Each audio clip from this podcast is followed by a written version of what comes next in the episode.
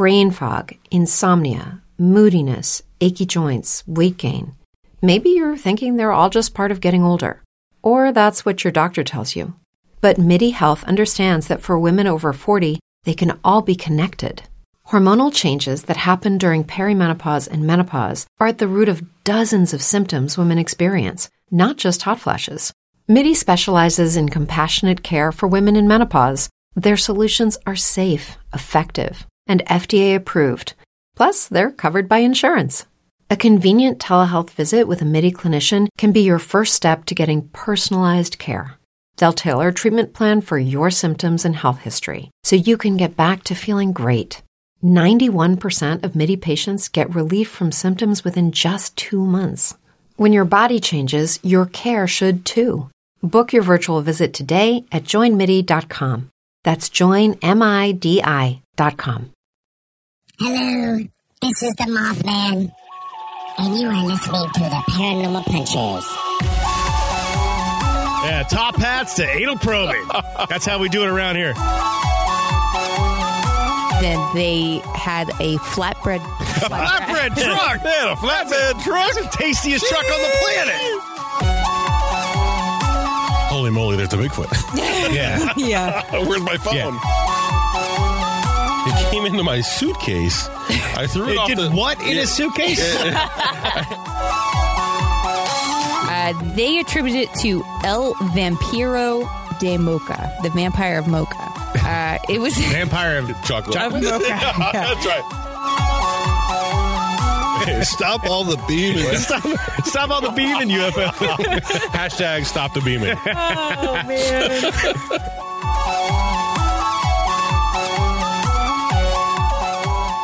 Hey, friends.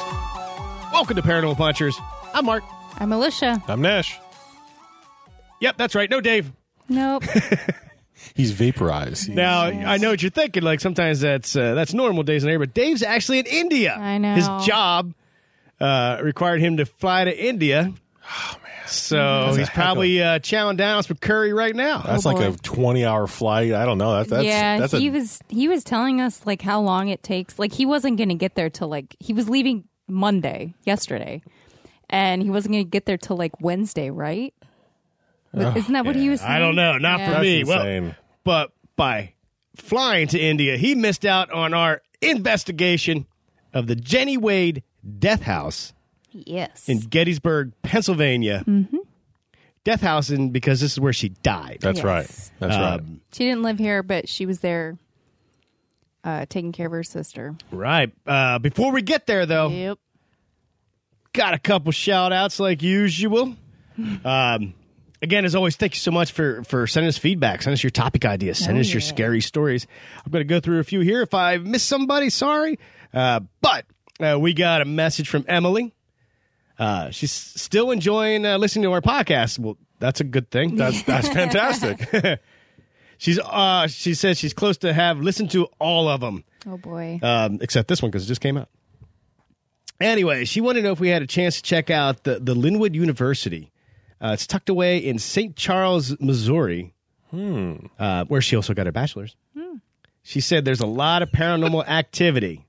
So, I don't know. We'll have to check that out. yeah, Yeah. We'll look into it. Thank you so much, Emily. Keep the topic ideas coming. Emily gave a suggestion for Lemp Mansion, by the way. oh, did she? Oh, you guys- okay. if you guys okay. forgot. I was Thank like, you. there's a lot of paranormal stuff in in Missouri. I know. now, I would see Robert uh, dropped us a message on the Facebook group. He said, Your podcast is amazing. 12 stars. Oh, nice. Well, I mean, I'm not going to argue. uh, you guys have awesome personalities. You always make the stories exciting to listen to. So thanks for what you do. Thank, you. for listening Yeah, and you're welcome. interacting. And thank you. Thanks, Robert. That means a lot to us. Uh, let's see. Oh, uh, my boy Sean from Moses Family Jerky. He dropped a funny message on the Facebook group. Uh, greatest creature name ever, Puckwudgie.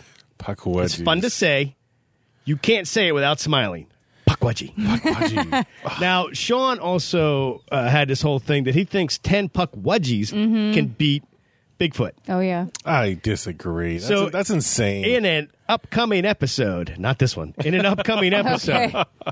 we are going to have a battle royale Bigfoot versus 10 Puckwudgies.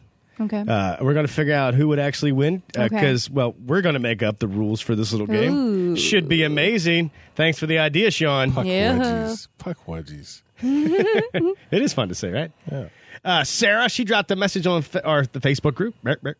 Um, I know, I was talking so fast. I know. Uh, my daughter has a theory why uh, we usually get reports of one Bigfoot. Uh, my daughter has a theory why we usually get reports of one Bigfoot.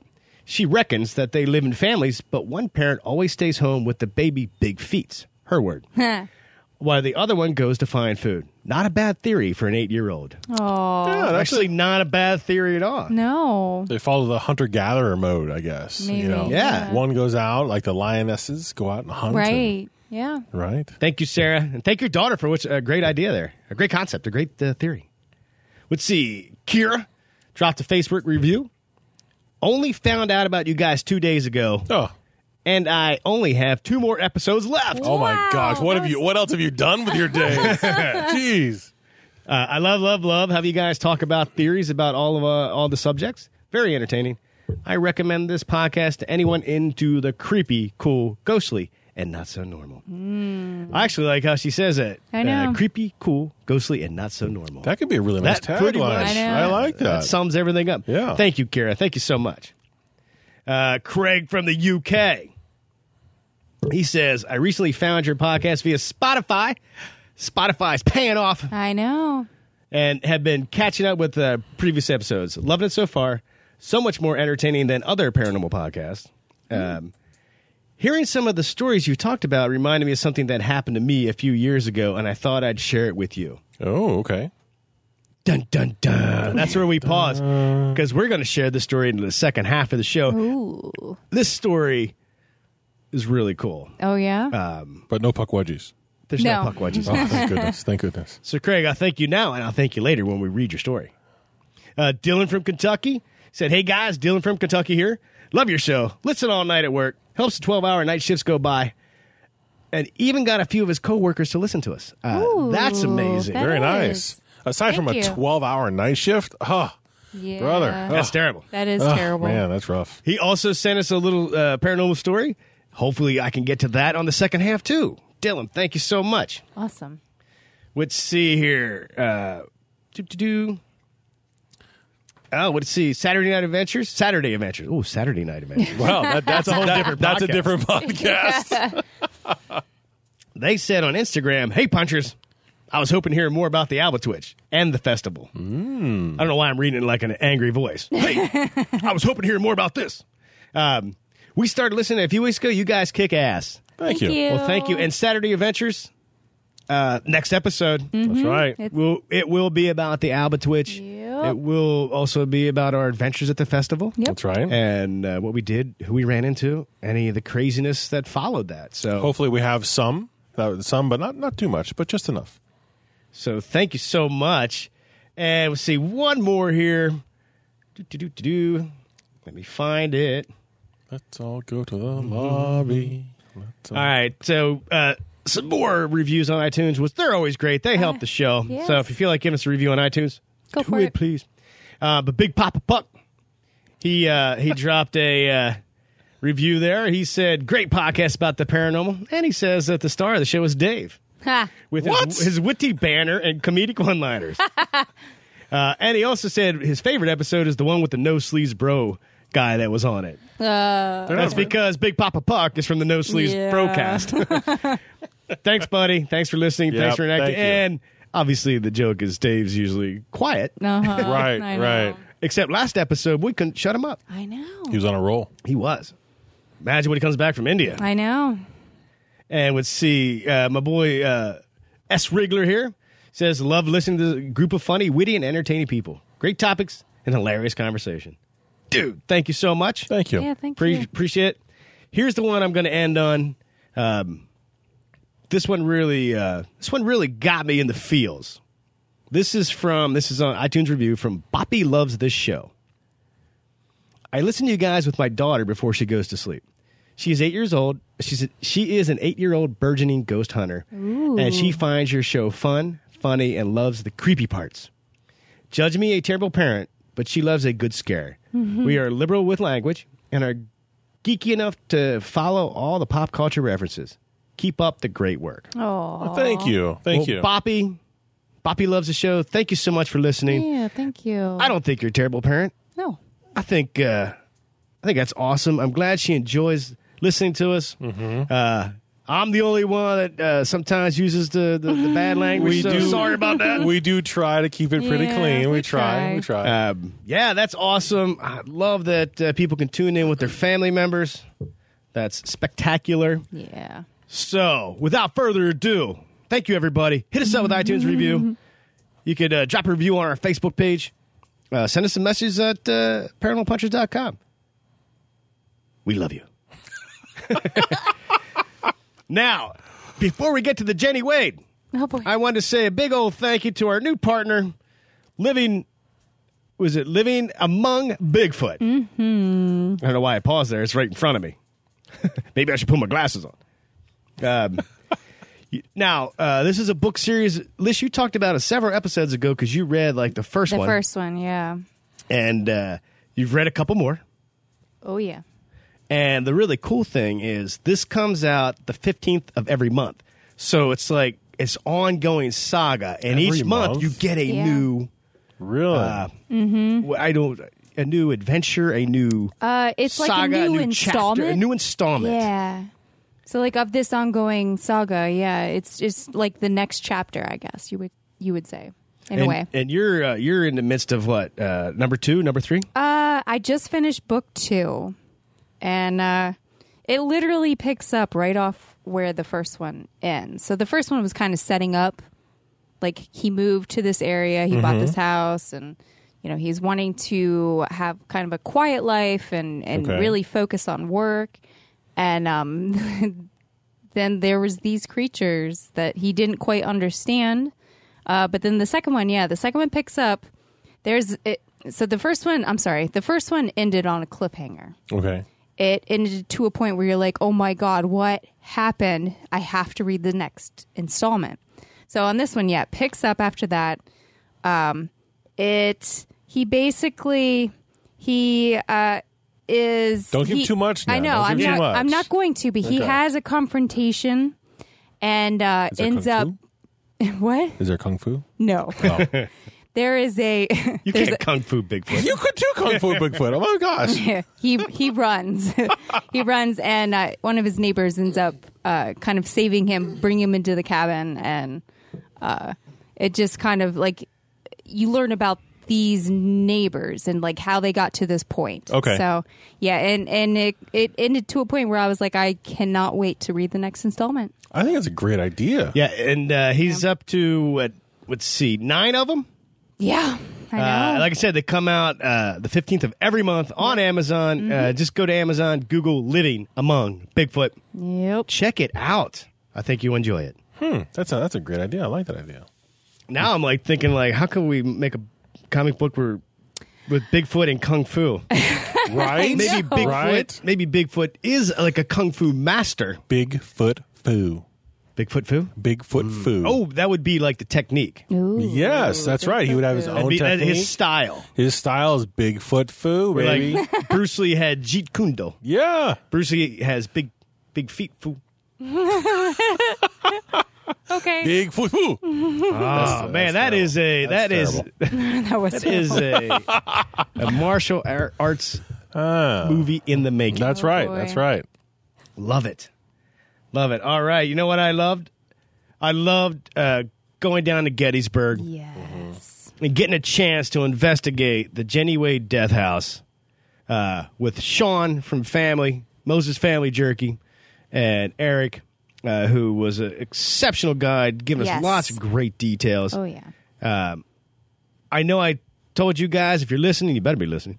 um, said thank you already, but thank you. I mean, it was it was an amazing night to get Yeah. uh, two hours with just this crew. Uh, was incredible, and I had an incredible night.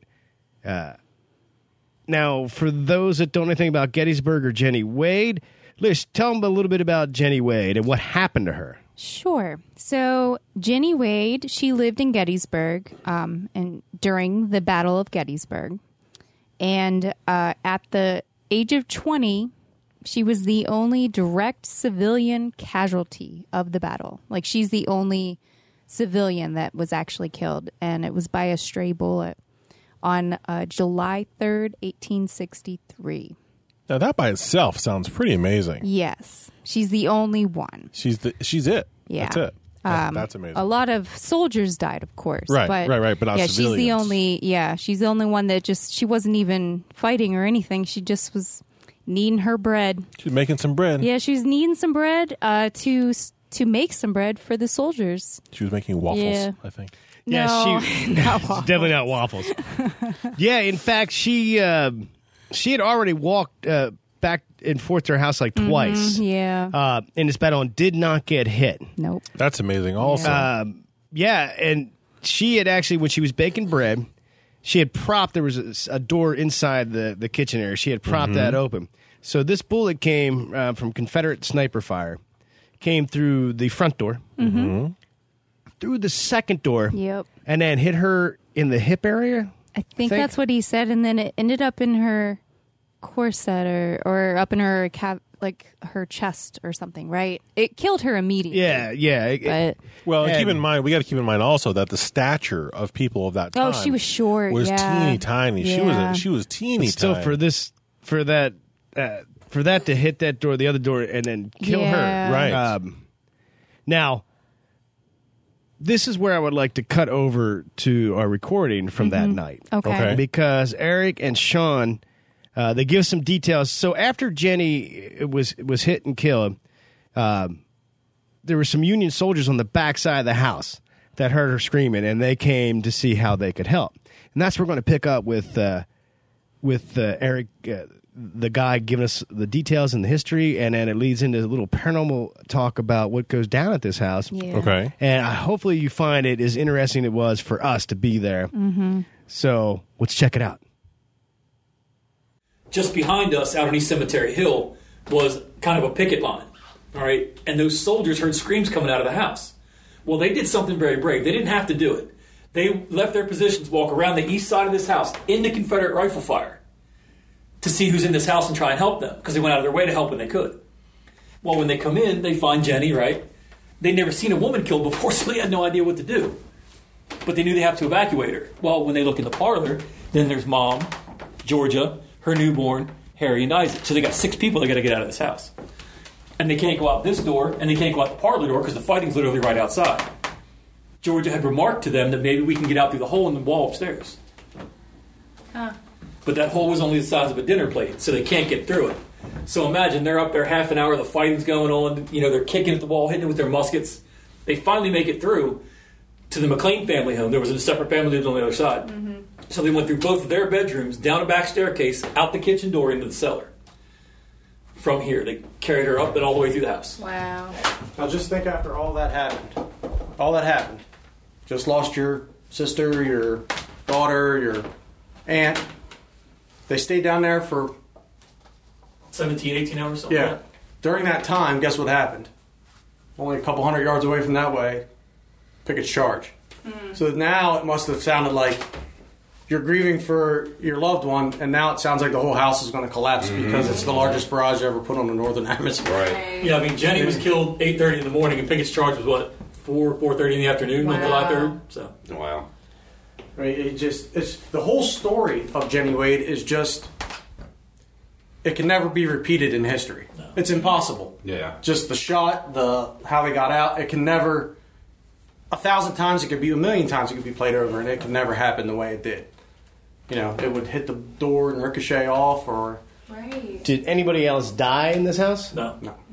Just Jenny Wade. Just Jenny Wade. Even even before her sister moved in, there was been no other deaths in this house. We knew the man who built this house because he had an identical one right behind it. His name was Charles Snyder. He built both these houses. He lived in that one and rented this one out. But in that whole time, since 1823 when it was built, nobody had ever died in this house except Jenny. She was the only one who ever died here, Now this was like a duplex. And it still is. So it was- Georgia, yeah, Jenny's sister had these two rooms, the two above us, and the basement. A completely separate family lived on the other side, the McLeans. Okay. They would have had kitchen and parlor, bedrooms, and a basement. So two different families rented out the house. Okay. All right, so uh, flash forward to today, 2018. Yep. Um, as far as the paranormal goes, what what is happening? Um, I'll be honest with you, I don't get in the house much, so I have to rely on what the other guides tell me. Um, we get a lot more activity in the basement. For some reason, James Wade likes the back corner of the room, and you guys will see when you go down there. There's just a little tiny bench, it'll sit two people. But he hangs out in the back of that room for some reason. And of course, we have a display up front with Jenny's body. Um, people get touched, we hear that all, uh, all the time. One of our new guides, Sarah, she does the tours through here. Every time she goes down there, she says she feels like she's being watched which isn't the first time we've heard that. Um, on occasion, something's been happening lately with a REM pod that we have down there on our late night tours. We'll set the REM pod up on the trunk that's down there, and we have a little trigger object hooked to it. For some reason, it's the only place in the room that'll go off. It won't go. It won't activate anywhere else. So I I don't know who it is, but it's just a little locket that we have. It's got Jenny's picture in it, and the only way to make it work is to touch that locket and complete the electrical circuit. Wow. We don't know if it's James. We don't know if it's Georgia. It could be Jenny herself. Why? So what brought James here when he didn't die Okay, here? Here's the thing about James. he was never in this house that much. He was a tailor here in town. He had his own business. But he w- wasn't very well liked by many people in town. He was just difficult to deal with. He was an arrogant bastard. Um, This is what we think brought him here, what we think, well, that he was anti-military, which aggravates me because I'm retired Army, mm-hmm. and he had an illegitimate son that we think, and I'll call him out on that. He fucking hates it when I do that. anyway, it's fine. Um, but what we think, James wasn't here in this house much. He would have been up in the birth house because that's where they, you know, they were, and then he had a shop in town. What we think brings him back here is Jenny. Because he wasn't here when she was killed. He was in prison Oh, up at Eastern State. okay. So for two years, he did. He was incarcerated there. In Philly, Yeah, Eastern State. yep. At, at the At the Eastern State Penitentiary. the famous. yes, Oh wow! and we we That can verify. prison in Philly. Yeah, we can. Yeah, we can verify that. We know the cell block he was on. We know the years he was there. We know his inmate number. But they can't find the cell because back then, you know, the Civil War part of it, they just had so many cells they didn't keep track of it. So we know for sure he was there because we did the research and found out. So when we tell people that, like, yeah, right, I've got documents to prove it. Yeah. Okay. But then even when he got released from there, he was sent back to Gettysburg at the almshouse on the north side of town. So he lived in the poorhouse for a while. Georgia and Mrs. Wade, it was reported, would go and visit him almost every day. And he would ask about Jenny. He'd say, Well, you know, is she married yet? Bring her with you tomorrow. I miss her. I really want to see her. But then Georgia would always say, Well, Dad, she's dead. She can't come see you. But James didn't believe it. He thought his daughter disowned him for going to prison. Hmm. He wouldn't believe she was dead. So we think that's why he's here because he knows that Jenny is here, or he sees Jenny. We don't know why he stays back, hmm. but we think that's why he's still here in the house. Hmm. The odd thing is, even where she's at on the other side of the house, his oldest daughter had this half of the house. So why isn't he here? He's on the other side with Jenny. That's And that's why we think he's here. and James is a bit of a dick. Yeah, Yes. not a bit. he, Yeah, by- he yeah, by- is. He He is. yeah, he was a tailor here in town. He had a pretty good business. But Jenny, mom, and Georgia, they were seamstresses and they were poor. All right. And the thing with James is what got him caught is a man had come in uh, to his shop to have some work done. Well, he dropped some money on the floor, and James took it and spent it. he was caught. He was caught just down in Maryland spending that money. What he should have done was take out an advertisement and say, "Hey, I found this. You know, if it's yours, come back and get it." But not James. He just scooped it up and went spending it. I mean, Which a lot of Yeah. people would. I mean, most people would be like, "Oh, I found money on the floor." Yeah. Yeah. Wasn't the gentleman Sam Derberell the Yeah. the guy that wasn't he kind of like a big wig He had some guy? juice, yeah. he had some juice here in Gettysburg, and I think that's what turned James, you know, into Yeah, because the, Sam got the the marshals. magistrate and everybody against Yeah. James. Yeah, So, so he had him dead to rights. yeah. Yeah. What I like to tell people on tours is when I when I was down there and they'd be like, "Uh, I seen Ghost Adventures and Zach climb up on." him. yeah, He did. Eh, which he did, but put yourself in a in a in a father's shoes. All these people, weird looking people, you know, or weird dressed, you know, Yeah. got girls now wear guys' clothing, t-shirts and Right, stuff like that. Coming down, you know, it could we have a mannequin there. It could be Jenny Wade laying there in his vision. And what are you people doing down here? Right. Leave me alone. I'm grieving. Maybe he's always stuck in that, uh, you know, In that cycle. That's one of those unexplained things. It's just that's what he sees to his day. And then like Eric said, the reason I believe that he doesn't like Eric, Eric is a stern talker. Eric is a very firm talker. You can tell, former military, he's Yeah, yeah, affirmative. He's affirmative when he talks. James doesn't like that because of two years of his life. He was told when to eat, when to Yeah. sleep, when to pee, when to poop, you know, when to play. And he was And- vehemently anti-military. He was Yeah. open about it, Yeah. Wow. which aggravates me. I mean, if he doesn't like, that's fine. But there were soldiers in his house. Right. They were here when he wasn't. Yep. I'm sure he found out about that and didn't like it. He spoke out against the military, hmm.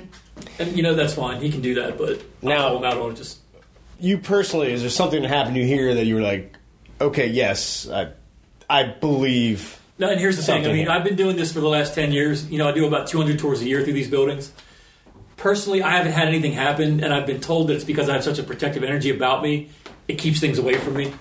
And I think a lot of it is to do with my demeanor. It's like Sean said, with me being in the military, there's not much I'm afraid of. Mm-hmm. You know, my voice tends to carry. It's deep. I'm a direct person. So it's, I think it's all that, that's going for me. Things kind of tend to stay away from me.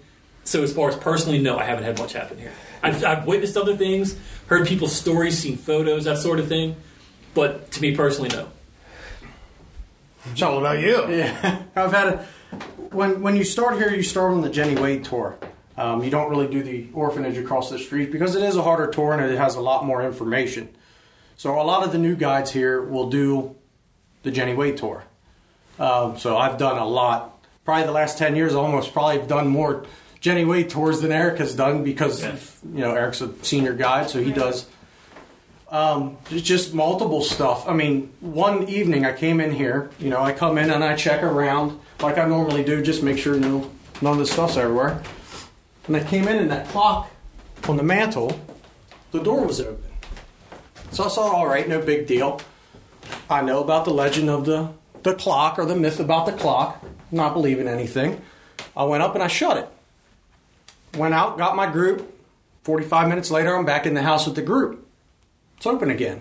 Hmm. So for the next 15 minutes, I'm tilting the clock. You know, it's an original clock, so I shouldn't really be tilting it. Mm-hmm. And Joe, if you listen to this, I didn't do that. But it would not come open. You actually had to hold your hand and pull it. It was stuck, like swelled up. Hmm. Mm-hmm. So I thought, no big deal, right? But doing tours, you hear footsteps, people. When I when I say whispering in my ear, I don't hear anything. It would be like me going to Nash and whispering, and you can feel me talking. You can feel the breath. And I had my name set in the house. Downstairs, it gets even uh, even a little bit better when. Uh, I mean, that's kind of freak you out just a bit. it did at first, but after that, it becomes second nature because it happens so often. You feel hands on you, you'll feel tugs on you, and you'll look around and nobody will be there. You'll feel that whisper in your in your ear, feel that breath on your ear, and it just becomes second nature to you. I've seen shadows. You know, we've got lights all around the houses, and you just see shadows every now and then. But you can't really react to it because you have people with you. And I don't ever tell a personal experience on my tour because who am I? Who cares? Right? Mm-hmm. Mm-hmm. They want to experience something for myself. Keep it short. Let the most amazing thing that ever happened was a former guide and a woman named Alexa, Alexis who portrayed Mrs. Wade I remember here. this. We were downstairs. I sat in with him. I did the upstairs portion, but I always used to go down and sit with him when he did the investigation part. Showed us how paranormal investigating goes. Great group of people, young kids, older folks, just having a blast, laughing, hooting, hollering. We're cutting jokes. They're down there listening intently to the the guide. When you see when you get down there, there'll be a small bench on the right side, a white bench. Could sit about three people. This young girl, I want to say about 18, 20 years old, um, was sitting on the bench having a great time. All of a sudden, she loses it, bawling hysterically, crying her eyes out. And Alexis was sitting beside her and was, what, What's wrong? So she was a southern woman, real sweet talking. Says, What's wrong? She's like, I don't know. She's bawling her eyes. I don't know. What's wrong? I said, Do me a favor and come up here and sit beside, beside me. I'm way in the back, away from it. She comes up about five minutes later. She's sitting there, and I said, "Do you feel all right?" She goes, "I feel fine now." Uh, so after the tour, we let it all go, and um, I said, "What was wrong? What happened?" She goes, "I don't know."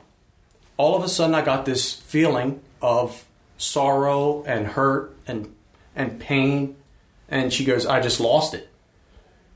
Well, we get out our ghost toys, as we like to call them. We mm-hmm. start getting names. We start getting stuff happening. Mm-hmm. Stuff's going crazy. We end up finding out later. We get this woman's name. We end up finding out. We're like, who's this woman? It has no association with this house whatsoever. Ended up in the mid 80s, early 80s, right out front of the house. A car accident happened, and a young girl lost her life. Mm. And that's the woman she was getting in the house. Now, that doesn't have to do anything with Jenny Wade, but why is she here?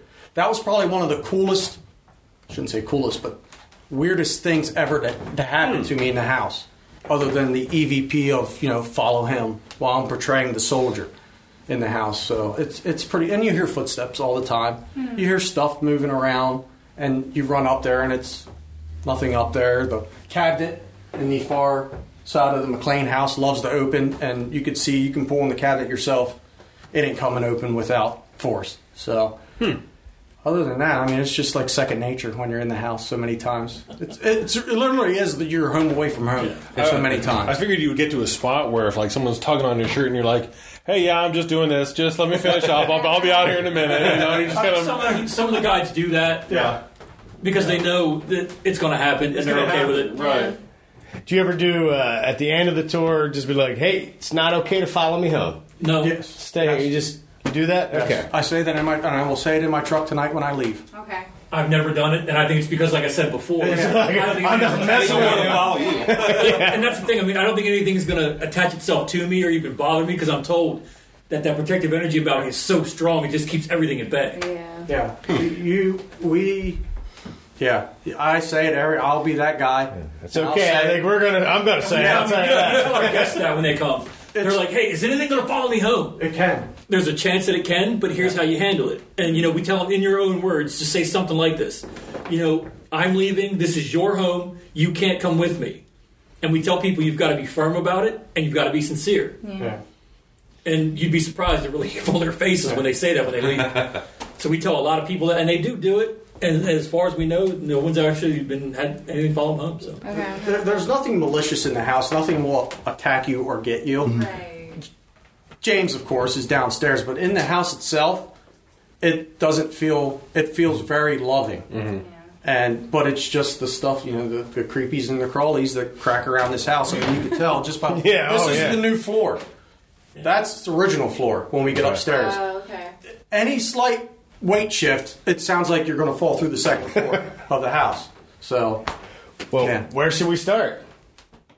All right, that was uh, that was so gr- epic Yeah. to be there and have those guys uh, take us through the house, but also give us all the history and paranormal history. It's hard to believe that that I mean, every house has that much you know detail, level of detail and whatnot. But Yeah. he really did a great job conveying the, the Yeah. whole story and and even some conjecture about where the bullet came from Mm-hmm. and just how things played out. I, I really geeked out. It was really cool. Well, Yeah. even the doors to the like their original doors, so you can Yeah. see the bullet holes and everything. Well, the Uh, whole outside of the building is still is It's like- marked with all the It's like Yeah. riddled with bullet I holes. think within like the first day of the fighting, it, there was 150 bullets that hit that house. That's amazing. That's So they were like they were actually in between both sides of Mm-hmm. the battles. So like both Union and Confederate, like they were uh, they were just like in the middle of everything. But Yeah. Um, now, so after that, uh, we got a chance to start going room by room, right. Mm-hmm. and uh, we had a, a, an EMF detector, we had a REM pod, we had a spirit box, and we, of course we had our own eyes and ears, yeah. some flashlights. That's right. Uh, headlamps, flashlights. yeah, yeah, exactly. Yeah. Now Some- Nash, um, I didn't get too much t- uh, a chance to talk to you because it was it was a, the, the whole day rain. right? I know. So it, it Oh my was just God. It was. it was just pouring all day. Even when we left, it was just uh, Buckets. pitch black. Uh, no, you know, no stars in the sky, just dumping buckets on us, Yeah. and we pretty much were like, "Later, bro." Yeah. So, I mean, tell me about your experiences because I have not heard if you experienced anything. So when we got there, you know, we all kind of ushered in. We we we hung out a little bit outside talking about the doors and, and the bullet holes and whatnot, and went inside. I didn't think of it at first, but and it was weird. I, I didn't realize it till later. But so as soon as we all walked in, we were in that main room, and we're all talking. It was weird. There was a wave of something that hit me. It was so. If you ever, the only thing I can kind of mm, you know draw similarity to is like if you're driving and all of a sudden you have an immediate sense of fatigue, mm-hmm. and you're like, "Whew," you kind of have to shake it off you know, you're you're you're driving, you're like, and you feel the fatigue, and you're just like, I just need to close my eyes, literally blink them, just just shut them for a second. Right.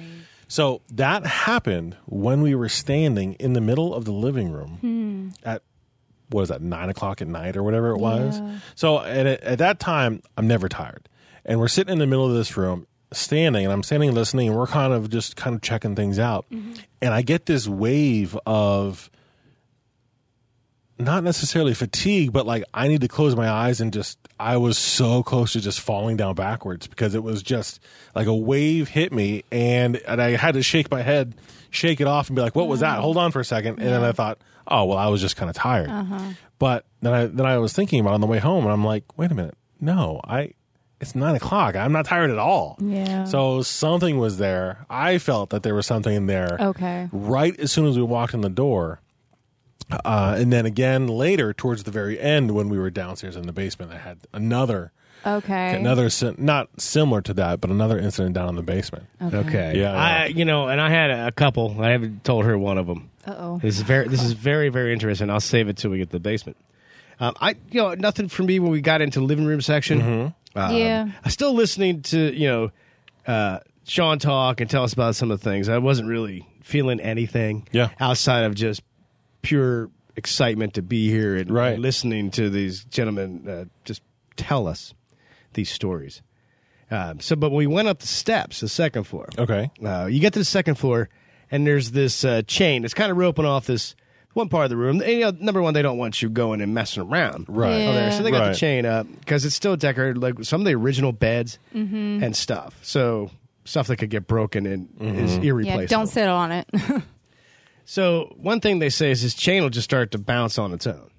Okay. Um, and we got up there, and we were staring at it, and it was bouncing. Mm-hmm. And you know, of course, right right away, I'm like, "Well, is it because of us walking? Are we causing vibrations?" yeah, there everybody was what, just seven of us in the room, Yeah. and yeah, yeah, everybody just stopped. We wanted to kind of relax. I think I even grabbed the chain at one point, trying to uh, calm it down. Mm-hmm. Um, so I decided to take it off the hook. right. When I took it off the hook, I got this this just heard this weird sound like a boop. I was like, that was weird. Okay. Not a big deal. It was raining outside.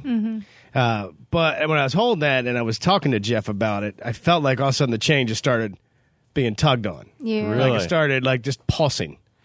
Uh, and I, I chained it back up. Uh-huh. And, I, and I told everybody like that was weird. Yeah. But I was like, maybe it was just me. Was I just was I pulling on it weird? Uh, Well, and I- what, go ahead. I was gonna say I kind of saw you from the other room, and it and it looked like it looked like you were pulling up a rope that was buried in the ground. You know, Really? the, the effort that I saw you do it because it wasn't just like you just pick something up and and relashed it. You kind of like you could see from from the other side of you. You grab it, and your body like torqued a little bit because it was you needed more strength than just Yeah, a passive It, just it hanging did up. feel kind of like uh, like like, some- an energy. Like there was Yeah. like the chain was uh, uh, not a not alive, but if I would give you under, other end of a rope, I would feel that tension from you, Right. And it would, you know what I mean? And It was Yeah. resisting. yeah. Yeah. Uh, I thought that was interesting. I couldn't decide if it was just me, but I'm glad you saw that it looked like Because there was actual resistance on a just a, a small chain. I mean, I mean, it, it, it just looked like you were just like, oh, hold on for a second, and you got to use a little bit more, you know, to be able to move it. And I'm thinking that chain is a weak little piddly thing. Um, I unhooked it again. I kind of heard that weird bloop. Mm-hmm. It's like that's definitely something. I did it a couple more times and never heard that sound again. Just those two times.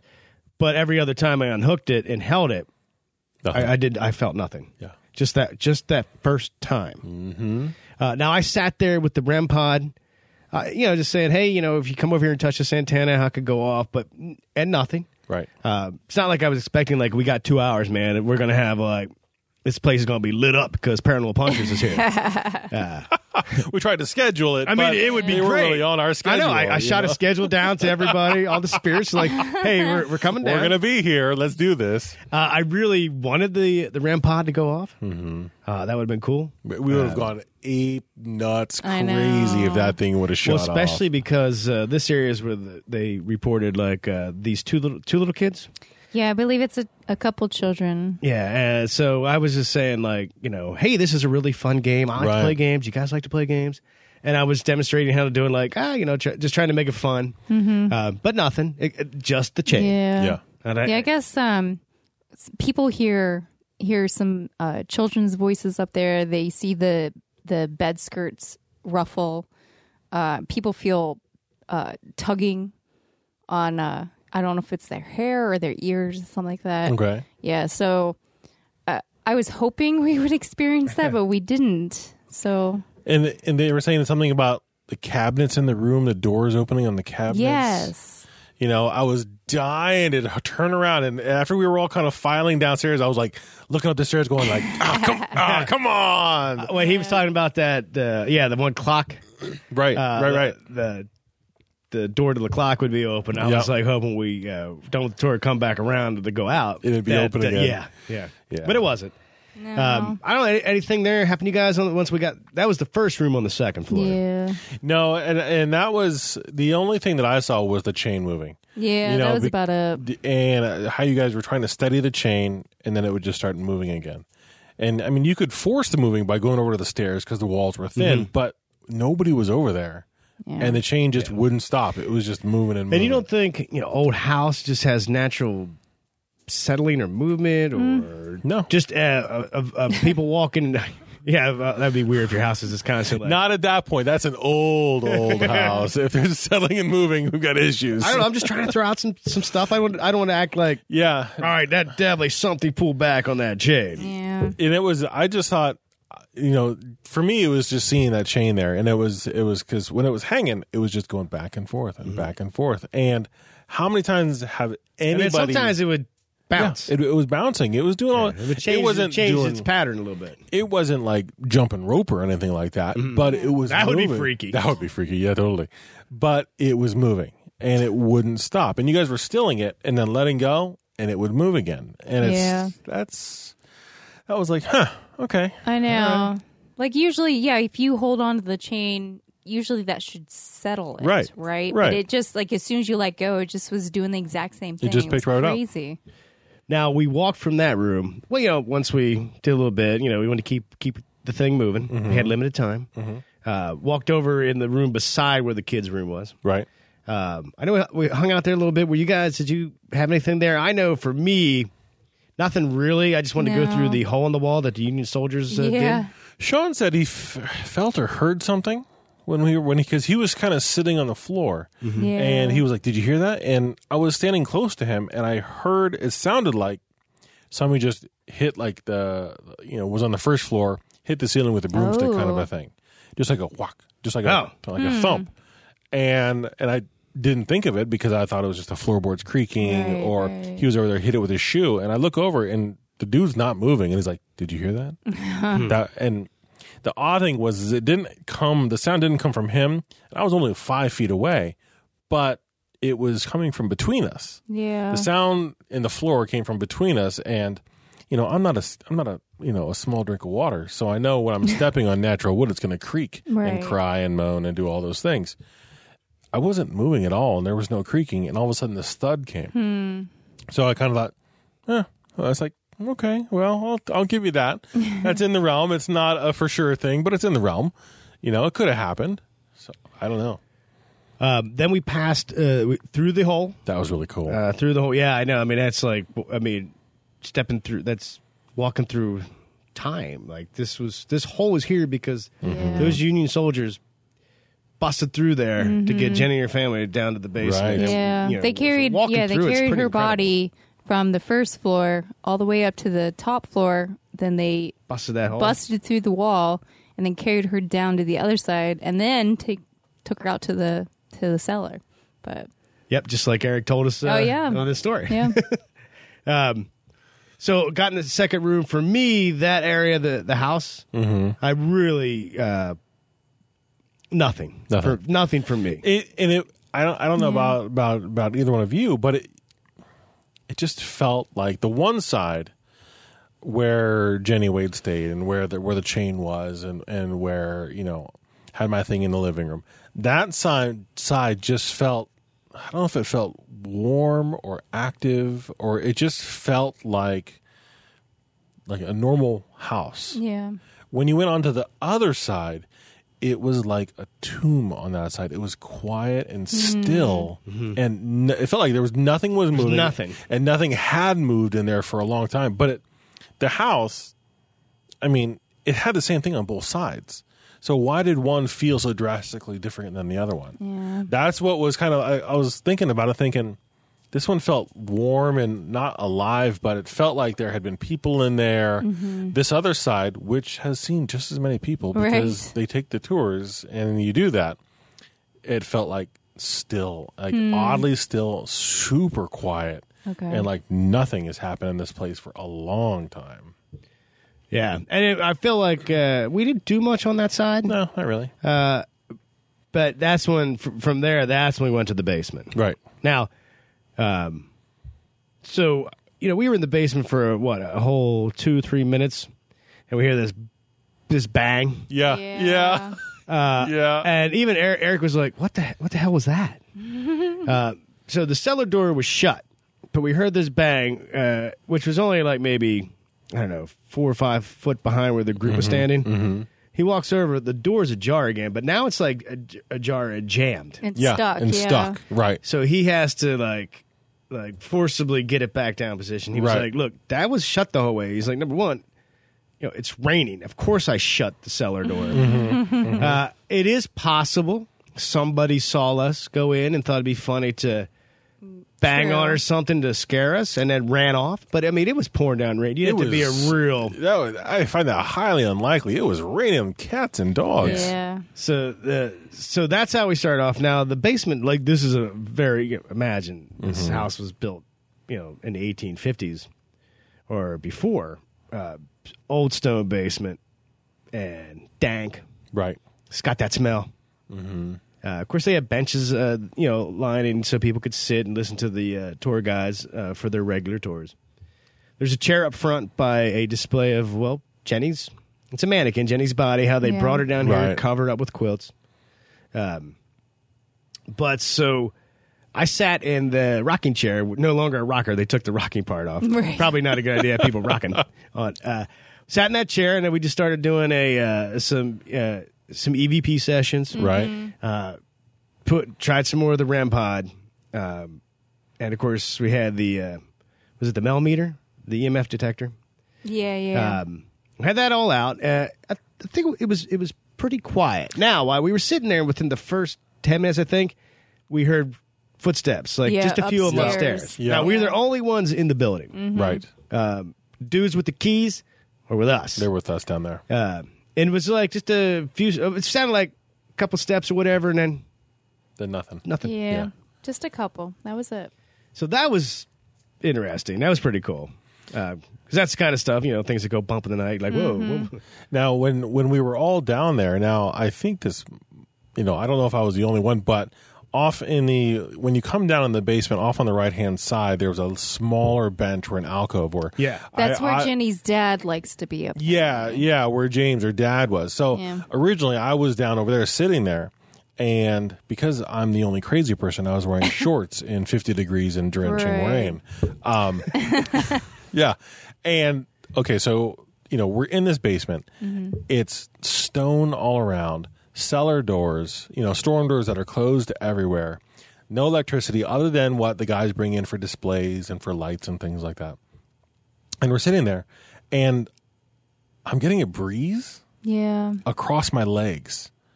And so eh, you can kind of hear like a generator kind of running off to the side. And I thought, oh, well, it could just be a fan over in the other mm-hmm. place just to keep the air circulating. And I had a breeze on my legs sitting there for probably half the time I was sitting there. like a consistent or a come and go. No, it was it was just there. It was like that's what I say. It felt like somebody had just a light fan, Hmm. and it was just pointed down on the ground. Yeah, because I peeked back in that section. There was no fan. there was no. No. fan. There was nothing. Yeah. there was nothing back in, In there. fact, when I did peek back in there, because I was like, I want to go back in this area, but we never did. Um, probably just storage and things like that. Yeah. And it was like dead. it was just nothing. nothing. Yeah, just there's unused nothing space. over there.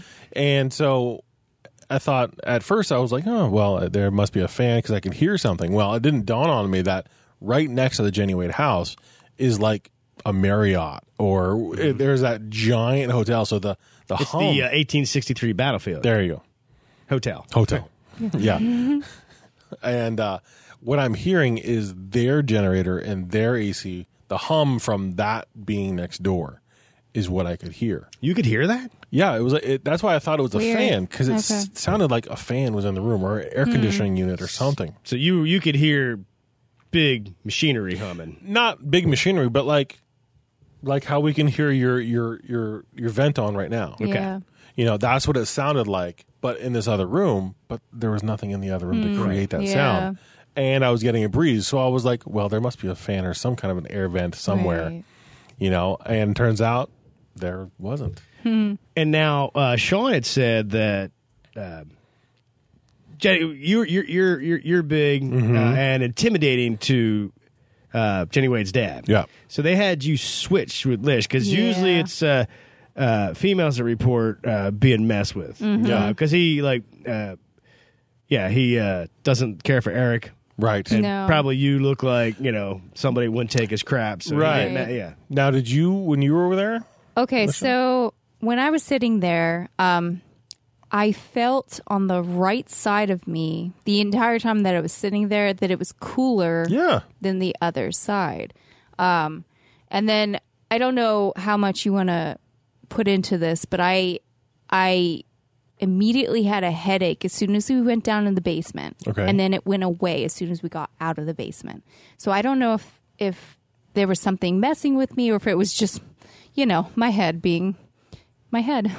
so I don't know. But you, but you had it on your whole right side. Yeah, it though, was on right? my right side. Yeah. Now, see, I was wearing shorts and a t-shirt, Mm-hmm. you know, and so I have a lot of exposed skin. Yeah. And I was only getting across my shins and not on the right side. Yeah. It's oh, just- you know, I was wearing jeans and a hoodie. Yeah. So, uh, Uh, for- wet jeans and a wet hoodie again because it was yeah, I know it was bad, but I mean, like, for the, me to actually feel like I was kind of chilly Yeah. on the the right side of me, that was a little bizarre to me. And because because if I remember correctly, that that alcove that you're in has stone on both sides. Yes. So I don't know. Something was up in that corner Mm-hmm. because uh, for me to and for us to have a similar experience and but not exactly the same, I thought was pretty cool. Yeah. Now, I was sitting in that chair next Mm-hmm. to the uh, display of Jenny's mannequin dead body.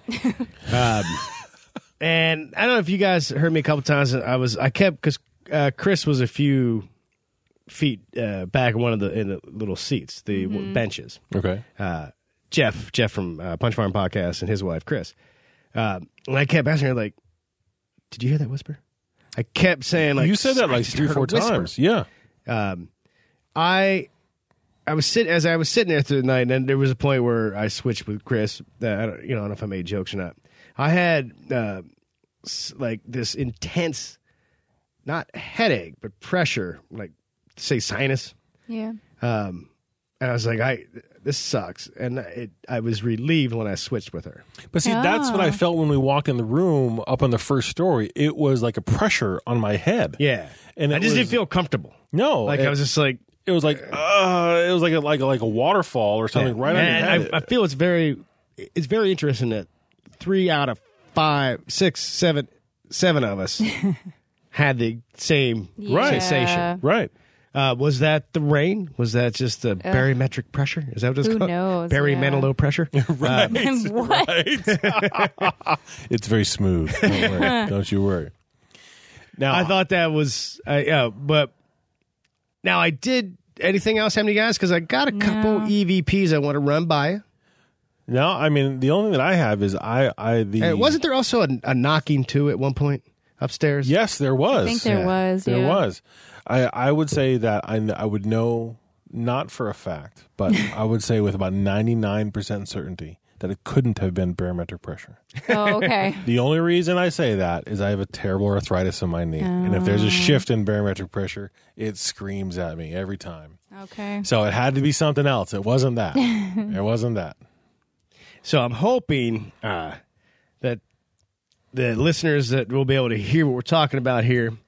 Um, all right, so we were going up the steps Okay. uh, to the second floor, and I remark, uh, you know, I have uh, literally, uh, uh, my wife can attest to this, put brand new batteries in the recorder. It was turned on uh, well as soon as we got in the house. Um, so going up to the second floor, which we were only down there for maybe 30 minutes, I remarked how, like, uh, my batteries almost shot. Yeah.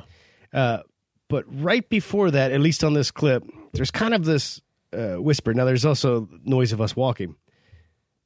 Right after that is when I say about my batteries. Uh, tell me if you guys think, um, was it me sign? I don't even know it. But here we go. Um, I just got a five like for some reason. hey, my battery just Yeah, welcome to Gettysburg.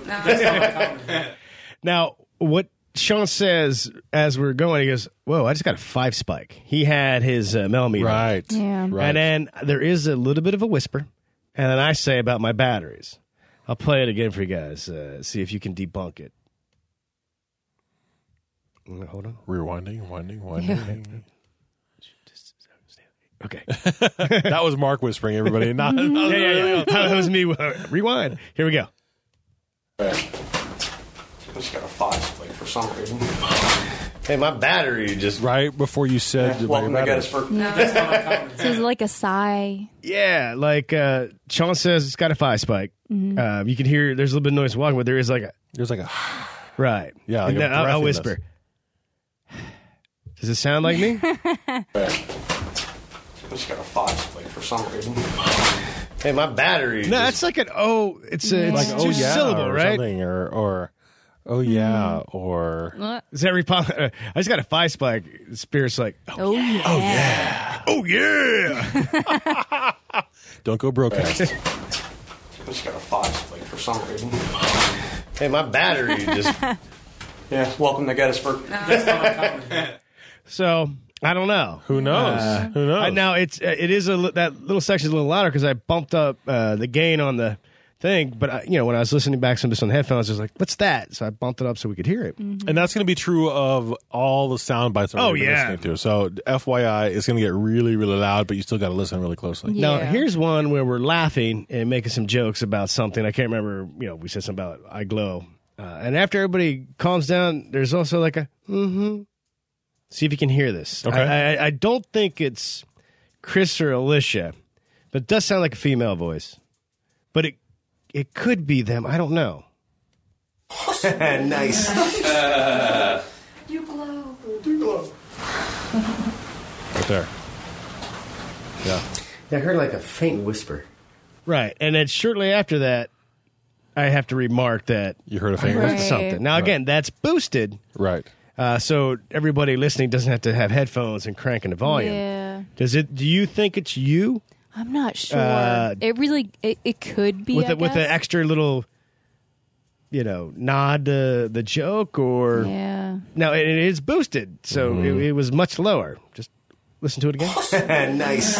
Uh, you glow. You glow. okay. I heard like a faint whisper. I would discount it immediately if I didn't like. You could just hear like where I, you could almost hear it sense in me where I'm kind of just froze for a second, Right. like Right. uh, like, what was that? I just guys heard hear that? something. So I don't know. Um, could be us. Uh, this last one I'm going to play, it's it's really faint. I really had to boost uh, the level here, and you can tell when it's about to happen because it goes. You can goes- hear it the goes static. way up It's there. really goes way up. But just listen. There's two things in this. One that Nash pointed out uh, that I just thought was something else, but there is like there's a whisper and then there's a, a ringing. kind of like a like like two metal pipes rubbing together very very shortly. Very you'll see you'll you'll hear. Tell us, James, if that's true or not.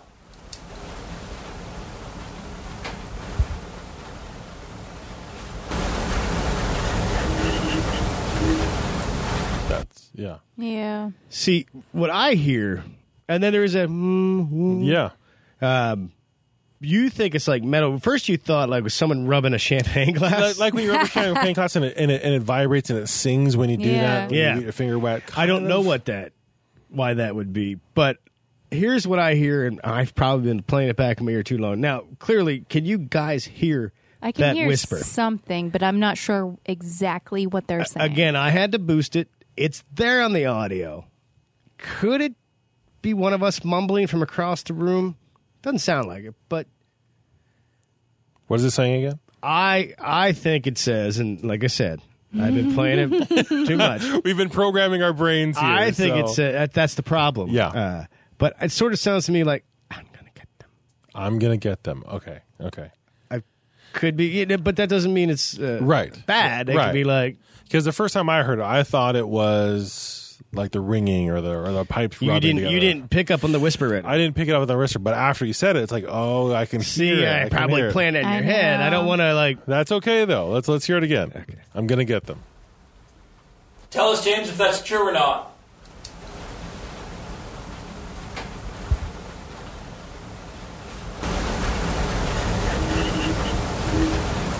Okay. Okay. And almost a Yeah, kind of like kind of like a like a choo choo train. Right. Exactly. well, I don't know what it is, but I fe- it was there. Uh, I thought I'd play it for you guys. Um, I don't know if anybody listening has any thoughts, opinions. It could just be nothing, but either way, uh, it was a very was cool fun. experience. It was very fun. Uh, I can't thank Sean and Eric uh, enough for taking us on this adventure. And uh, next time, I told him we were going to do the orphanage down in Gettysburg. That sounds Yeah. fantastic. Especially since he has this picture of this mom and daughter taking a selfie. And behind them, peeking down the one steps, is what looks like this very, Oh my god, it's so creepy. like a demon child. Yeah, like Yeah. a disheveled It's hair, like a Yeah. devil. Maybe we don't want to go there. I don't know. yeah. but I tell you where we're going to go. We're going to go to break. We'll be right back. Brain fog, insomnia, moodiness, weight gain. Maybe you think they're just part of getting older, but MIDI Health understands that for women over 40, they can all connect to menopause. It's at the root of dozens of symptoms we experience, not just hot flashes. MIDI clinicians are menopause experts, offering safe, effective, FDA approved solutions covered by insurance. 91% of MIDI patients get relief from symptoms within just two months. Book your virtual visit today at joinmidi.com. Oh my god. Honey, look. It's Bigfoot. No way. Let's go say hi. Hey, Mr. Bigfoot. What you reading? You can call me Frank, and I'm reading the Paranormal Punchers comic book. Paranormal Punchers? Yeah, it's about a group of podcasters that get themselves in all kinds of paranormal trouble. It's like Scooby Doo meets the X Files, and it's hilarious. Sounds great. Where can we get a copy? Just head over to paranormalpunchers.com where you can find the comic book and all kinds of merchandise. Thanks, Mr. Bigfoot. Have a nice day. Thanks, you too.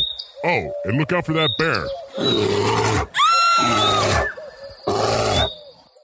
Nash, you know, what is like the one thing uh, that could go wrong on a paranormal investigation? Why, Mark? That's the lack of food. You know, people people are putting in their backpack a EMF detector, a flashlight, Yeah. a digital recorder, but if you forget that snack, You're your whole evening could be ruined. That's exactly right. So, if you head over to mfjerky.com, you can order some delicious beef jerky. And if you use our code SpookyJerky15, you can save 15% on your order. And it's a big savings. That way, when you're out uh, doing an investigation, you're not going to worry about hunger pains. Your stomach's not going to growl and mess up a possible EVP. right, right. And like we like to say here, Moses Family Jerky, the best thing to pack on your paranormal or normal adventure.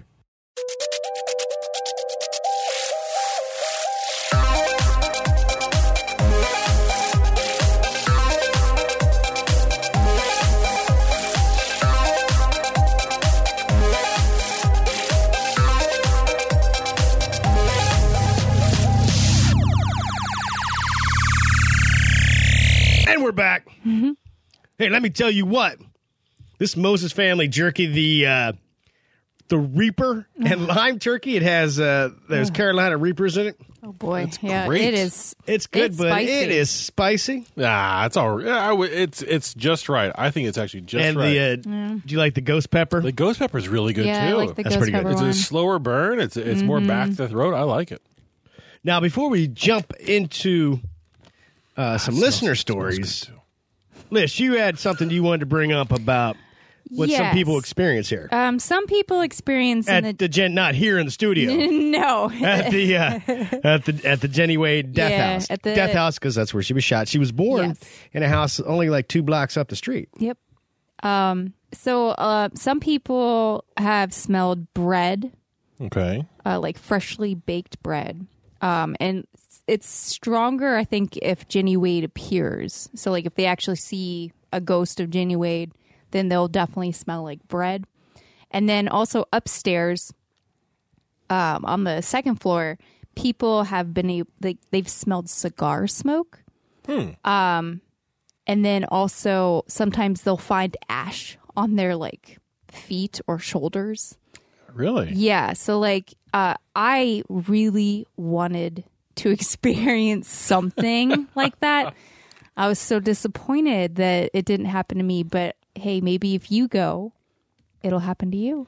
Well, and correct me if I'm wrong, but didn't I don't remember if Eric said it or not, but when Jenny Wade was shot, I mean, she was making bread at that time. Yes. So when they took her downstairs, or actually upstairs across through the hole and Mm-hmm. then back downstairs, she actually had bread on her hands. It was dough. Yeah, she she was kneading it. Yeah. So, So, I mean, I, I could totally understand that when the, when she's yeah, around, you when can they smell, smell it. it. yeah. Sean sent me a picture. Um, it's taken uh, a corner of one of the rooms there. Uh, there's a little wash basin and there's a little mirror. And in the mirror, of course, you can see the wall that's behind, Mm-hmm. obviously. There's a shadow of like, this be a woman like with like a bonnet and holding something in her head. That could be like bread. Okay. Ooh. Um, he said he spent 30 minutes trying to, to debunk it. Couldn't couldn't replicate that at all. So it's weird. Uh. Yeah. yeah. some there's some crazy stuff going on there, and it- I, I, it would have been really awesome if we all had really definitive experiences. know. But there were, I mean, sitting down there in I don't know what happened to me. Yeah, there, you can't, like I said, you can't expect to go somewhere and like, you know, Right. we scheduled. you. this. Yeah, I know we did schedule. I sent an email into the ether, that's right. They should know. They put it out there. True. but it was a, it was an absolute It was blast. so much fun. It was. I can't wait to the next one. Yeah. It's going to be spectacular. We got to bring like candles. We got to bring something to help draw it out. We got to. We got to figure. What, out. wait, what, like you want to do like uh, a Ouija a board? You want to open up? We a could door. put pentagrams on our close, heads dude. and stuff. Oh you know. God, I don't know about that. You guys can go do that. I'll stay at the hotel, maybe I drink some wine. Yeah, maybe I won't do that. Yeah, I think I'd rather go have a glass of wine. Yeah, Yeah. maybe. Yeah, yeah, you're right. Actually, yeah. Speaking of the weird, the strange, uh, as I said, uh, a couple people sent us some stories. We'd love to hear your paranormal stories. Please don't hesitate to send them to us. In fact, if we keep getting them, we might have to dedicate a whole nother episode I again to them. That'd be. But right cool, now, this one is really cool. This is uh, from Craig from the UK. Um, I will not uh, try to uh, be a jerk and read it in a British accent Oh, okay. Thank you. because Thank you I for that. actually am not an actor and cannot do accents. um, all right, bear, hopefully I do a good job here. It's a little long, but I think you'll enjoy it. Ten years ago, when I was 17, I joined a night class at my local college. On the first night of the course, I arrived at the campus around 7 p.m., and it was pretty quiet. The classroom I was looking for was in the oldest part of the building that was originally built in the late 1800s. It was the end of October, so it was already dark at this point, and the old corridors were particularly creepy. Hmm. Upon reaching the classroom, I found an older man, maybe around his mid 40s, locking the door. He was wearing an old looking tweed suit and fancy shoes, which I thought was a bit out of place. He had an impressive mustache that was cur- curled at the ends and, s- and some slick back hair. I approached him and said, Excuse me, I'm here for the introduction to psychology class. I was told it would be in this room. without looking at me, he finished locking the door, put the key away in his pocket, and picked up his briefcase from the floor. As he turned and started to walk away, he said, There's nobody here anymore. After he left, I looked through the small window in the door and could see that the classroom was completely dark. I tried the door, but it was definitely locked. I was confused and figured that I must have got the wrong room or the wrong date. The only way out of the building was a single staircase that led back to the lobby. So I walked that way, maybe 10 or 15 seconds after the old man, but never saw him again. I exited the building onto a large car park, and this guy was nowhere to be seen. I could see in each direction for maybe 150 to 200 yards, and there was nobody in a suit at all. There were other people around, but they were mostly students, nobody over the age of 30. The next day, I went back to the college uh, psychology department and spoke to the head of the department about the class. I was kind of annoyed that I had paid for a course and that nobody was there when I turned up. The guy was really confused and said that he was uh, the one teaching that course last night and that he, along with 27 other students, had been in that room from 7 until 9 p.m. He also said that there was nobody that matched the old man's description working in that uh, part of the building at that time. He asked me to take him to the room I had been to, thinking that I got mixed up somewhere along the way. I walked back upstairs to the same room as the previous night, and he seemed even more confused at this point. The lecturer confirmed that he and 27 other people had been in the room for two hours on the previous night, and that no old man had been anywhere near the room at that point. The following week, I went back to the class and spoke to some of the other students. They, var- uh, they varied in ages uh, from about 15 to, to 45, and everybody confirmed that they had been there the previous week, as the tutor had said. The whole event played on my mind a little for the next few weeks, but I just carried on as normal. Just before Christmas that year, I was looking through through the college website. Uh, I'm not sure why. I think I was looking for uh, holiday dates for the year, and stumbled upon a page that detailed the history of the college. The college itself, uh, the college itself was used as a military base, uh, military base hospital during World War II, and a lot of British soldiers had been stationed there until the end of the war. As I scrolled down the page, I found a section about college staff members that served in the war. One of these, an English professor, was in the photograph of the faculty members from 1939. Sure enough, in that photograph was the man in the tweed suit that I had spoken to. I read further and found out that the man had worked at the college for years, but was drafted into the military and went to war. He was killed in Normandy during the Second War and never returned to England. At the end of the page was a memorial section, and his name was included there. He died at the age of 43 in the battle against the Nazi forces. To this day, it still freaks me out. I don't know how to explain what happened. Why was the room empty when I looked inside? 27 students and the head of psychology were in that room when I was in the hallway, but the door was locked. The lights were out, and the man that had died around 60 years earlier had told me nobody was there anymore. Weird. Oh, God. Thought you guys might like this. Maybe you could come up uh, with a theory to explain what happened. Oh, All the best, Craig. Oh, wow. Huh. That story That's is nuts. amazing. I know. so you, you have multiple things happening all at the Even with same my time. poor reading of it. So you've got the guy, you've got the ghost professor, Yeah. and you al- but you also have you know uh, uh, Craig looking in a room and doesn't see anybody. Right. That's and it's, it shows dark and empty. Yeah. That's yeah, does that story give you chills at all? Yeah, I well, I had goosebumps while you were Uh, reading. you know, it, and for me, it was like, you know, you running into this, it would seem strange. You wouldn't, you know, odd running into this guy. Uh, I like how the guy's old. He's like 43. yeah. Thanks. I don't know that's thanks, to mean. Craig.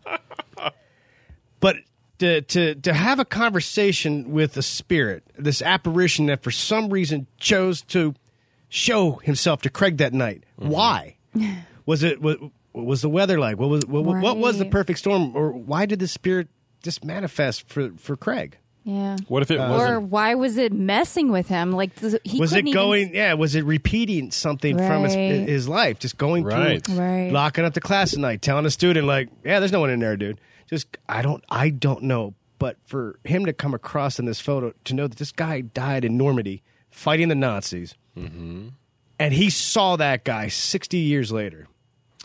That's just a- an Right. incredible story. That is. What I- if it- I couldn't even begin to to even think how uh, the paranormal works and why he would get a full body Well, speaking apparition. Well, and that I'm thinking. So you have the full body apparition. You have the fact that you can't see in the classroom and it appears dark and nobody's in there. Yeah. So what if, what if it's not really so much the, the the professor who's the ghost? What if it's Craig who was somehow disjointed for a little while? Oh. Because you you had multiple You things. trying to say Craig's a ghost? Well, no, Craig's not a ghost. I just got a ghost email. because he was in this he was in this place and he was viewing it in a different time somehow. Oh, you mean like for a brief period of time, uh, some dimensional thing? Greg was actually not in. He was in a different dimension he, or something. no, oh no, he was for a brief moment. He was in nineteen. He was there. Ooh. Yeah, he, so he whatever the there. perfect storm was that caused this, he kind of stepped into. So it was Craig that was It was Craig displaced. and not the ghost because so if Craig That's why the room was the door was locked. The room was dark.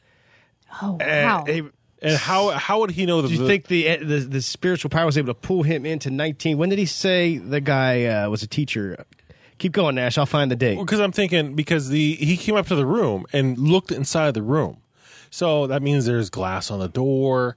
So if there were people in that room, Mm-hmm. how come they didn't see him Weird. looking Yeah. inside? I don't know about you, but whenever I've been in a class, I always want to be So he else. was a teacher in he was a teacher in 1939. So so when Craig went up that flight of steps, something happened where he was all of a sudden in Swapped or something. 1939 yeah. met this guy, the Right. real dude. the real dude or something along those lines or maybe it was a mix of the two met him because the or people enough crazy. I'd like to know more about this college. Right. Does this does it have any other type of things happening would have Right. that kind of energy to draw Craig hmm. into 1939? because when he went up there Hopefully, it doesn't freak freak you out, Craig, that you might have actually been pulled into 1939 for a brief oh, moment. well it was only craig and the professor and that's it nobody else was there until craig then left and went back up the stairs or wherever outside Yeah. the, the one stairwell to get out so in that area it was just the two of them. But hmm. in but that's incorrect because there was a full classroom full of people Wow. with a professor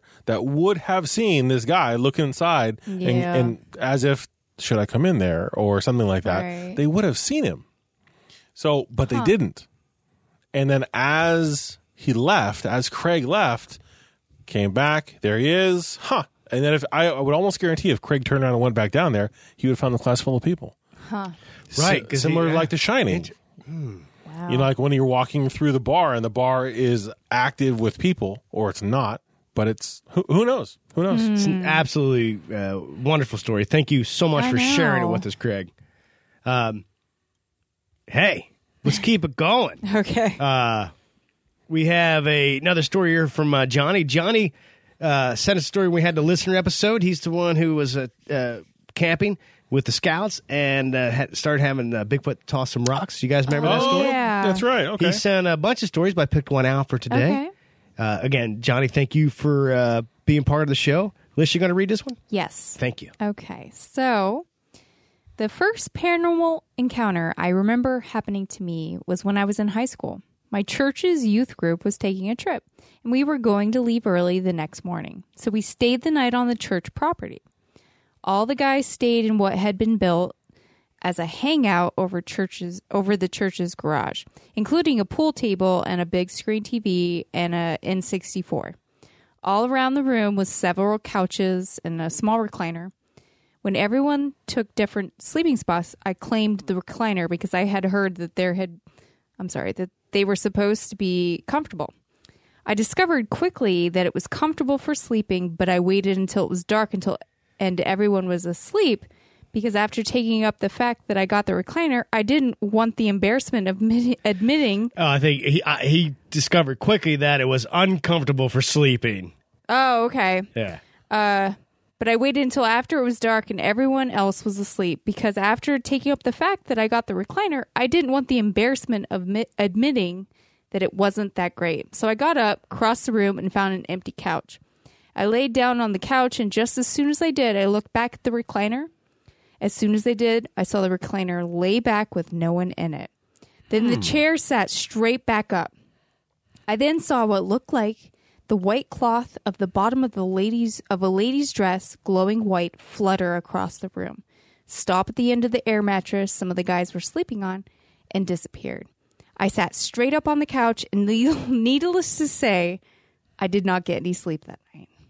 Yeah, nor would I. yeah, no kidding. No kidding. Oh my gosh. yeah, that would scare the crap out of me. I'm pretty Yeah. sure. Holy Moses. So you saw the recliner move. That would freak me out. Oh, and then, yeah. then snap right back up. Mm-hmm. So the question that I have is kind of like with you two, Mark and Alicia, Mm-hmm. is that with that ghost there, so was he like offering his friends up the way Mark does with you? No, no, you mean because he got out of the recliner and let the go- here you have it. yeah, you have it. And, and everybody's sleeping, and he's like, hey, hey, these guys are sleeping. You do that. Oh, I, d- I doubt that. Oh boy. I just wonder like why it messed with the chair after, but also when it kind of uh, appeared a little bit, went and hovered over near the other kids Yeah. sleeping. What was it Maybe doing? what was it checking on? Uh, Checking on the kids. Oh, maybe. was the chair? Was it? Yeah. Was it? Uh, was it like Mom was getting up from her chair and Maybe checking the, up on yeah, the kids. getting off the chair, checking on the kids. Yeah, or it, it could have been pervy. It- Oh, but God. I think it could have been maternal. And, and Yeah. and Oh, just- oh, after you throw that other one out, yeah, yeah. I just, just want to say, way to say, nash that one up. right? Exactly. I see it as a maternal instinct, checking Okay. on the kids. I check on my son every night. You know, eh, you just do that. I don't know. I mean, I think like we all want to see something like that, but in the moment, I'm pretty sure. Yeah, I would just be sitting up all night. I'm like, guys, we're firing up the N64. No one's sleeping. Well, and it's an N64 too, which is one of Yeah, the like, why were they sleeping? They had Arguably, N64. the, the, the best console. Well, they had to get up early. right. Ah, Right? who needs sleep? Who needs sleep? It was, it was a sleepover or whatever. Yeah. You know. Um, and uh, one more.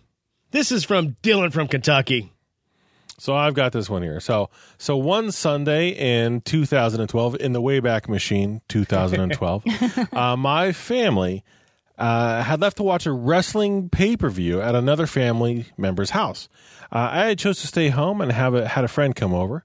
So she comes over and everything is fine and normal. And when she goes to leave, she rushes out of the driveway fast and loud.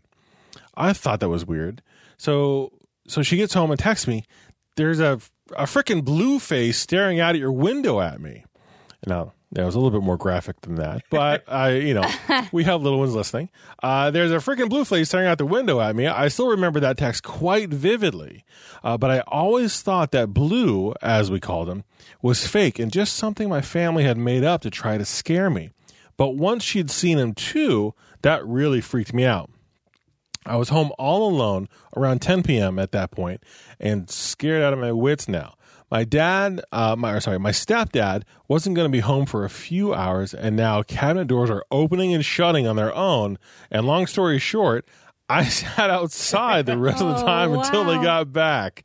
Uh, so, so that's my story. What do you guys think? What is a blue spirit? I've heard several things, but would like to know what you think, and would love to hear my story.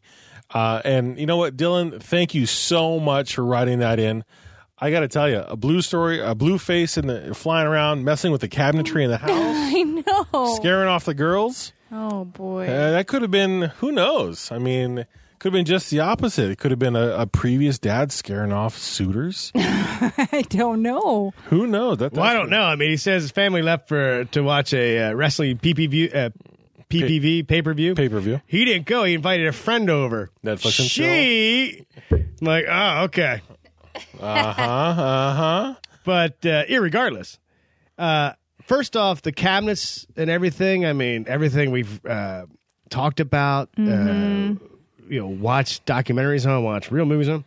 That's like right up. That's poltergeist yeah, activity. Yeah, I know. Why do poltergeists not dig on cabinetry?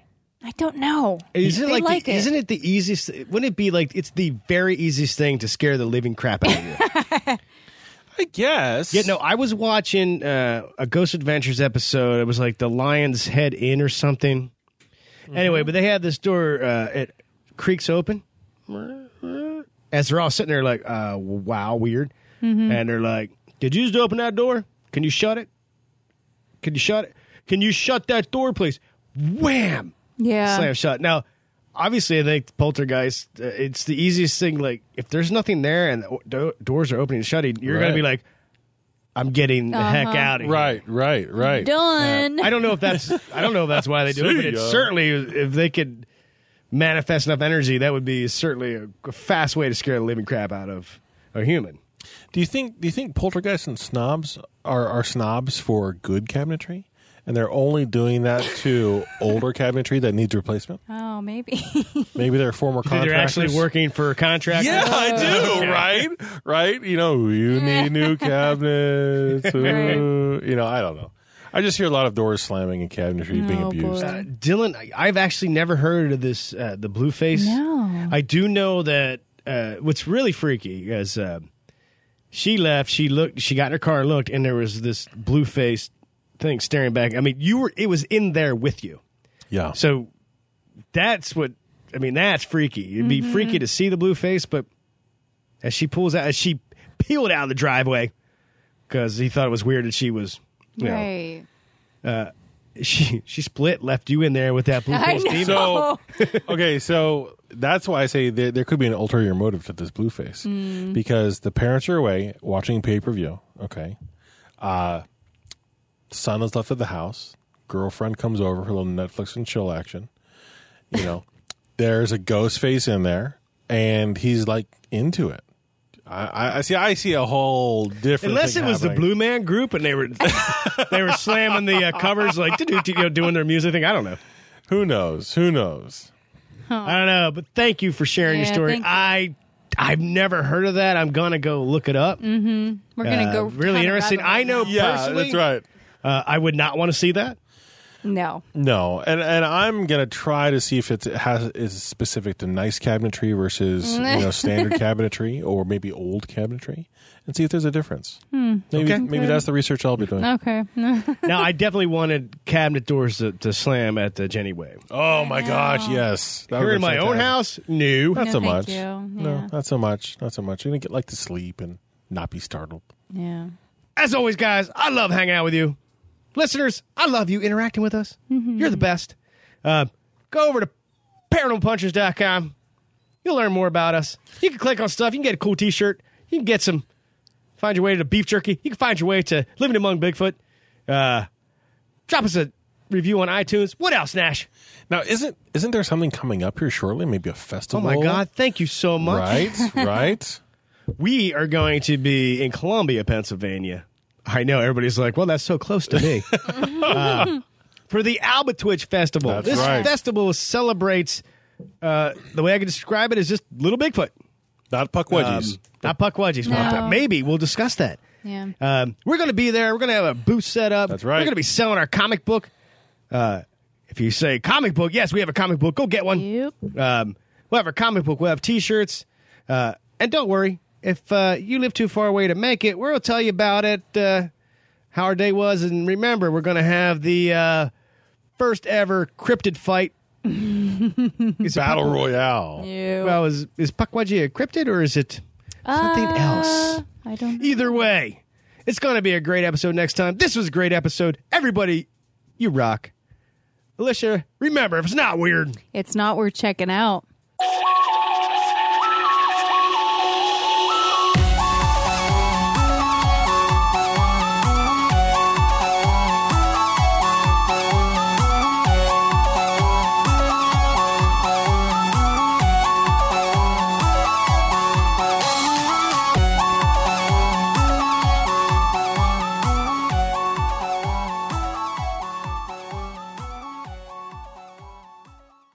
Step into the world of power, loyalty, and luck. I'm gonna make him an offer he can't refuse. With family, cannolis, and spins mean everything. Now, you wanna get mixed up in the family business. Introducing The Godfather at ChumbaCasino.com. Test your luck in the shadowy world of The Godfather slot. Someday, I will call upon you to do a service for me. Play The Godfather now at ChumbaCasino.com. Welcome to the family. VGW Group. No purchase necessary. Void where prohibited by law. See terms and conditions. 18 plus.